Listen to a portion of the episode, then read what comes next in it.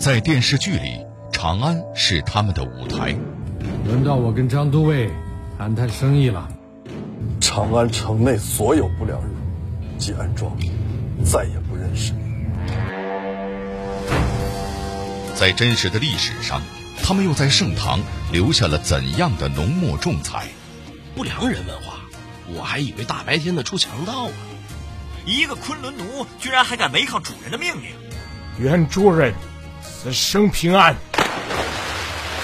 幺零三九听天下为您带来特别策划专题《长安十二时辰背后的大唐人物志》。这里是幺零三九听天下，我是郭伟。话说唐高宗统治后期的某一天，长安城东街的街市上突然窜出来几个人，以迅雷不及掩耳盗铃之势绑走了四个驻守在十字街口的卫兵。而这一幕，恰好被街边的两个商贩看到了。哎，你看那边怎么回事啊？怎么还当街绑人呢？你快过来，别掺和，那是不良人想找街族问话。不良人问话，我也是听我那做不良人的表弟说的，好像是有位大人家里出了家贼，卷了不少金银财宝跑路了，好几天了，一直没抓住人。据说这事儿啊，都闹到圣上那儿去了。这么严重啊？那可不，长安城里外都翻遍了，可那贼就跟凭空消失了似的。上头对不良人那边催得紧，所以他们老大才搞出这么个绑人的法子，就是想炸一炸那些街族，看看能不能拿到什么消息。原来如此啊！我还以为大白天的出强盗啊。嗨，这也是没办法，站岗的街族是跟金吾卫混的，背靠的是大树。哪能主动通消息给不良人呢？要说我表弟他们，还真是不容易。有了案子就得往一线冲，没日没夜折腾，却连个正式编制都混不到。唉，世人皆苦啊！但愿他们能尽早破案吧。说到不良人，如果您看了最近热播的网剧《长安十二时辰》，对这个名词儿一定不陌生。不良人，看上去应该和警察差不多。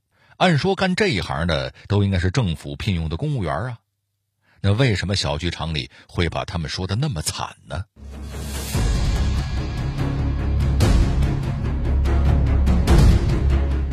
不良人是真的不良吗？他们主要负责什么事务？不良人在唐代府衙里究竟是个怎样的存在？幺零三九听天下，郭伟和您聊聊唐代并非不良的不良人。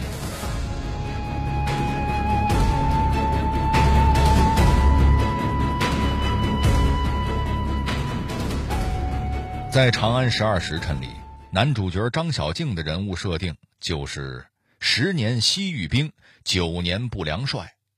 前半句很好理解，就是在西部当了十年大兵。不过这九年不良帅到底是指的什么呢？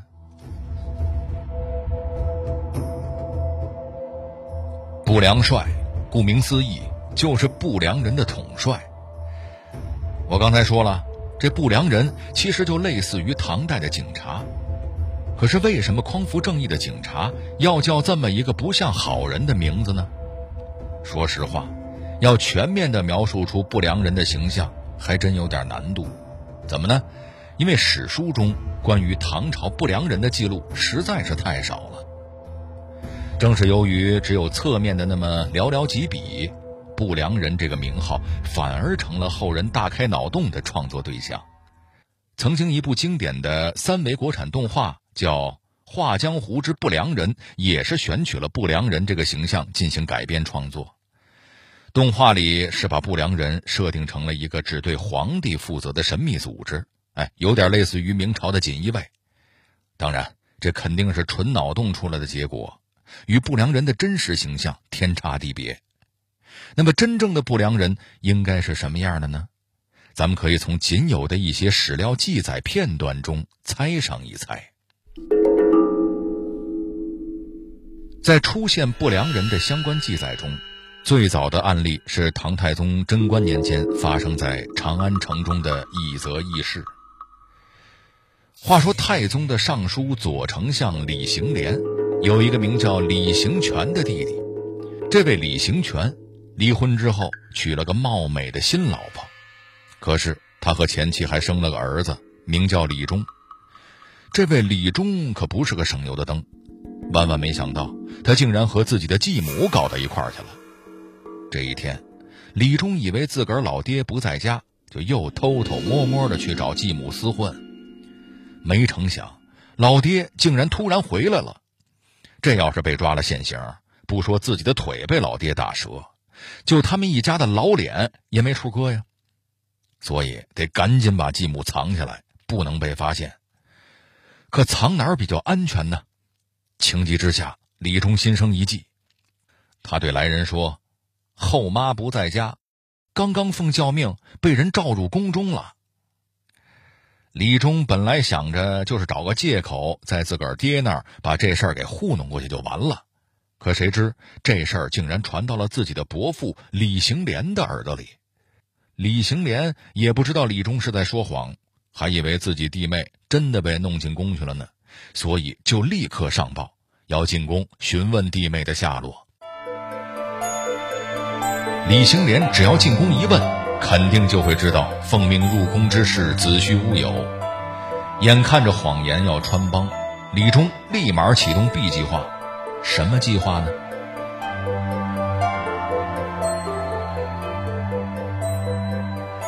第二天，有人发现李家那位消失了的继母竟然出现了，她整个人横躺在大街上，脖子还被领巾里三圈外三圈的给缠住了。史料中记载，上面派人调查了这起异样女子横卧大街的事件，提到了“长安县请知”几个字。那时候，长安城的管理分东街和西街，东街指的便是万年县，长安十二时辰里的张小敬被称作万年县不良帅，说的就是这个；而西街呢，便对应长安县了。这里虽然没给出具体的官职，但隐约可以猜测是指长安县负责治安管理的某位官员去问话。继母回答他说：“确实有人伪造教令，把自己给叫了出来，而且他是被一位身着紫袍的贵人留宿了。”再然后，大家伙就都瞅见了，自己被人绑住脖子，给无情的扔到了大街上。当然了。谁都听得出，这位继母肯定是为了圆之前李忠的谎，在这信口雌黄。可他这胆儿也忒大了点儿，话里话外的意思就是在暗指紫袍贵人就是皇帝啊！敢碰瓷儿当今的圣上，也不知道他是怎么想的。再着急洗白自己的通奸罪名，也不能找皇帝背黑锅，不是吗？李忠感觉自己这个 B 计划呀玩脱了，心里越来越慌。不知所措，咋办？求神吧！李忠害怕通奸之事败露，竟然偷摸跑去找大师算卦了。这么怪异的举动，肯定会引起办案人员的注意啊！不出所料，李忠被人逮捕，送到了县衙。而史料中记载，对他的行为起疑并且逮捕他的人，正是不良人。从这短短的几笔的描述中，咱们可以大致推断一下。不良人拥有在案件调查中逮捕嫌疑人的权利，或者说，从一开始继母的证词没有被采信的时候，不良人就已经在盯另外一位相关人员李忠了。不良人掌握了李忠的一切动态，并且推测这人有鬼，于是把他列为犯罪嫌疑人，且最终实施逮捕。这李忠和他继母后来怎么样了呢？被抓以后啊，二人是三缄其口，拒不认罪。县衙的办案人员对这二人的罪行主要靠推测，怎么办呢？这时候，县衙里一个叫王景的司法工作人员悄悄地使了个小计策，一举让两名嫌疑人乖乖的伏法。什么计策呢？原来，王景找了间屋子，让自己的一个部下先藏到了屋内的桌案下边。又把李忠和他继母也带到了那间屋里问话，问着问着吧，门外边就进来一托，假装领导要他开会，把他叫走了。李忠和继母丝毫没有怀疑，真以为屋里就剩他们俩了，于是就开始紧张的串供，不知不觉就把实情全说了。等他俩把真相一五一十抖了出来之后，桌底下的人猛地站起身来，大声告诉他们：“刚刚你们说的每一句话都会成为呈堂证供。”这对狗男女被吓傻眼了，瞬间泄了气，眼看无力回天，就老老实实的认罪了。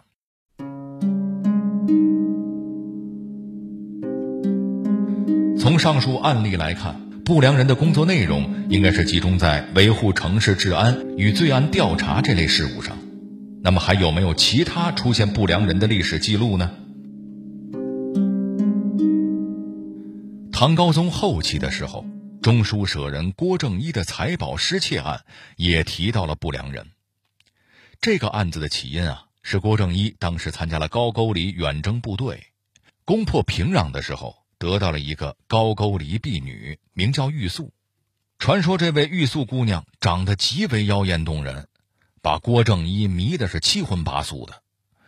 到什么程度呢？比如说哪天晚上郭正一想喝稀粥了，那必须是玉素姑娘亲自煮好送来的才行，别人代劳的一概不喝。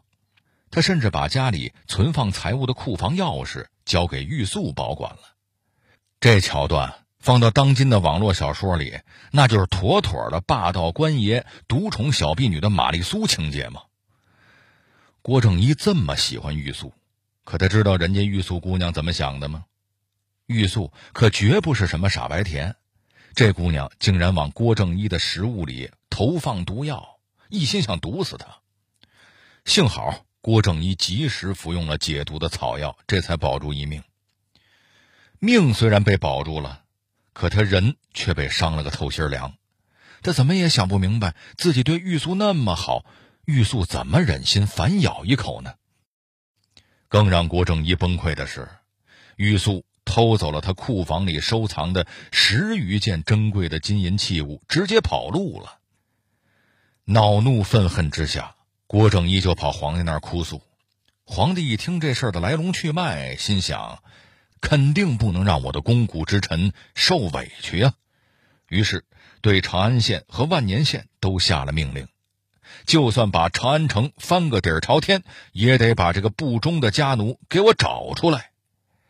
面对上头铺天盖地的命令，长安县和万年县一如既往的把这块难啃的骨头交给了不良人。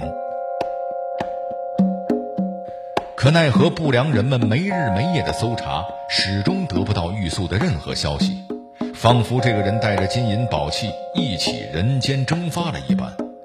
调查受阻，不良人又该如何解决此事呢？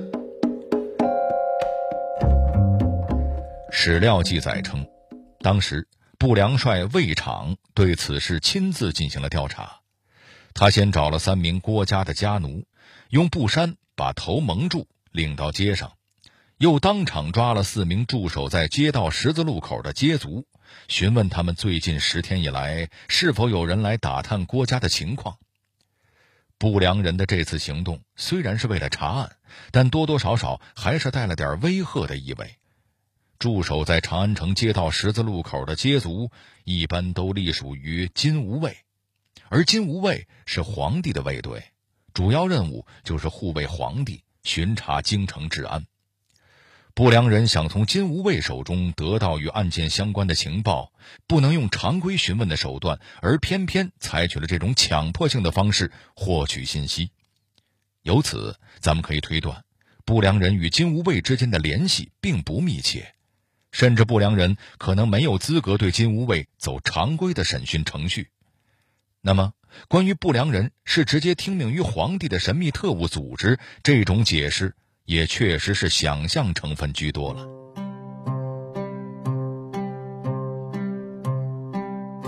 不良人的搜查手段是否合理，咱们暂且不论，但是这套招数确实对街族起了作用。街族把知道的一股脑的全说了，他们听说曾经有高句丽人给郭正一家的马夫。寄了封信，信中提到一句，说金城坊中有一空宅，这是个非常明晰的信息点。高句丽人肯定对长安城没那么熟悉，留下一个地址，八成是为了做联络点儿。那接下来首先就得去查查这处宅子有什么古怪。不良人在魏厂的带领下，来到长安城西北方向的金城坊空宅。宅子虽然因为没人住而破败了，可奇怪的是，这门锁倒是一道门接着一道门关得个严严实实。魏昶看这情形，觉得这门里边肯定有鬼，于是指挥手下迅速打开重重封锁的宅门。果不其然，道道宅门开到底。就看到玉素和接族口中的那位高句丽人哆哆嗦嗦地躲在里面。不良人对玉素和高句丽人严加拷问，发现，原来之前提到的郭正一家的马夫也牵涉其中，是他们三个人合谋藏匿了玉素。最终，马夫、玉素和高句丽人统统落网，被押往东市处斩。不良人搜查案件，除了能对嫌疑人进行逮捕，还会对嫌疑人进行审讯，所以确实跟现在咱们的派出所的警察差不多。不过，他们的职责范围和现代警察又有点不一样。唐代前期，国家维持地方治安依靠的力量其实主要是军队，还有就是里政，他们负责村一级的治安，另外才是不良人。也就是说，不良人和警察不太一样的地方在于，不良人实际上不算是各个县司缉拿犯罪人员的常备军，他们还可能做一些其他岗位的事务，而且是没有正式编制的。所以，如果用现代社会的职务解释的话，不良人更像是协警。清代资料解释不良人是集市翻译，什么意思呢？就是说，不良人是唐代主管侦缉逮捕的差役，这个役和官还是有相当大的区别的。古代的官就相当于咱们现在的公务员，全部都是在编人员；役就不一样了，役更像是百姓需要为官方出的劳力，属于一种应尽的义务，是没编制的临时工。所以，不良人大多也都是平头老百姓出身。做着相对比较辛苦的搜查工作，最郁闷的是，上级的命令层层传递下来之后，往往会有所延迟。比方说，月初最高长官下令月底结案，可是到了不良人那儿就已经快月底了。可怜不良人也没处喊冤，只能被最后的死线逼着赶工赶到头秃。所以。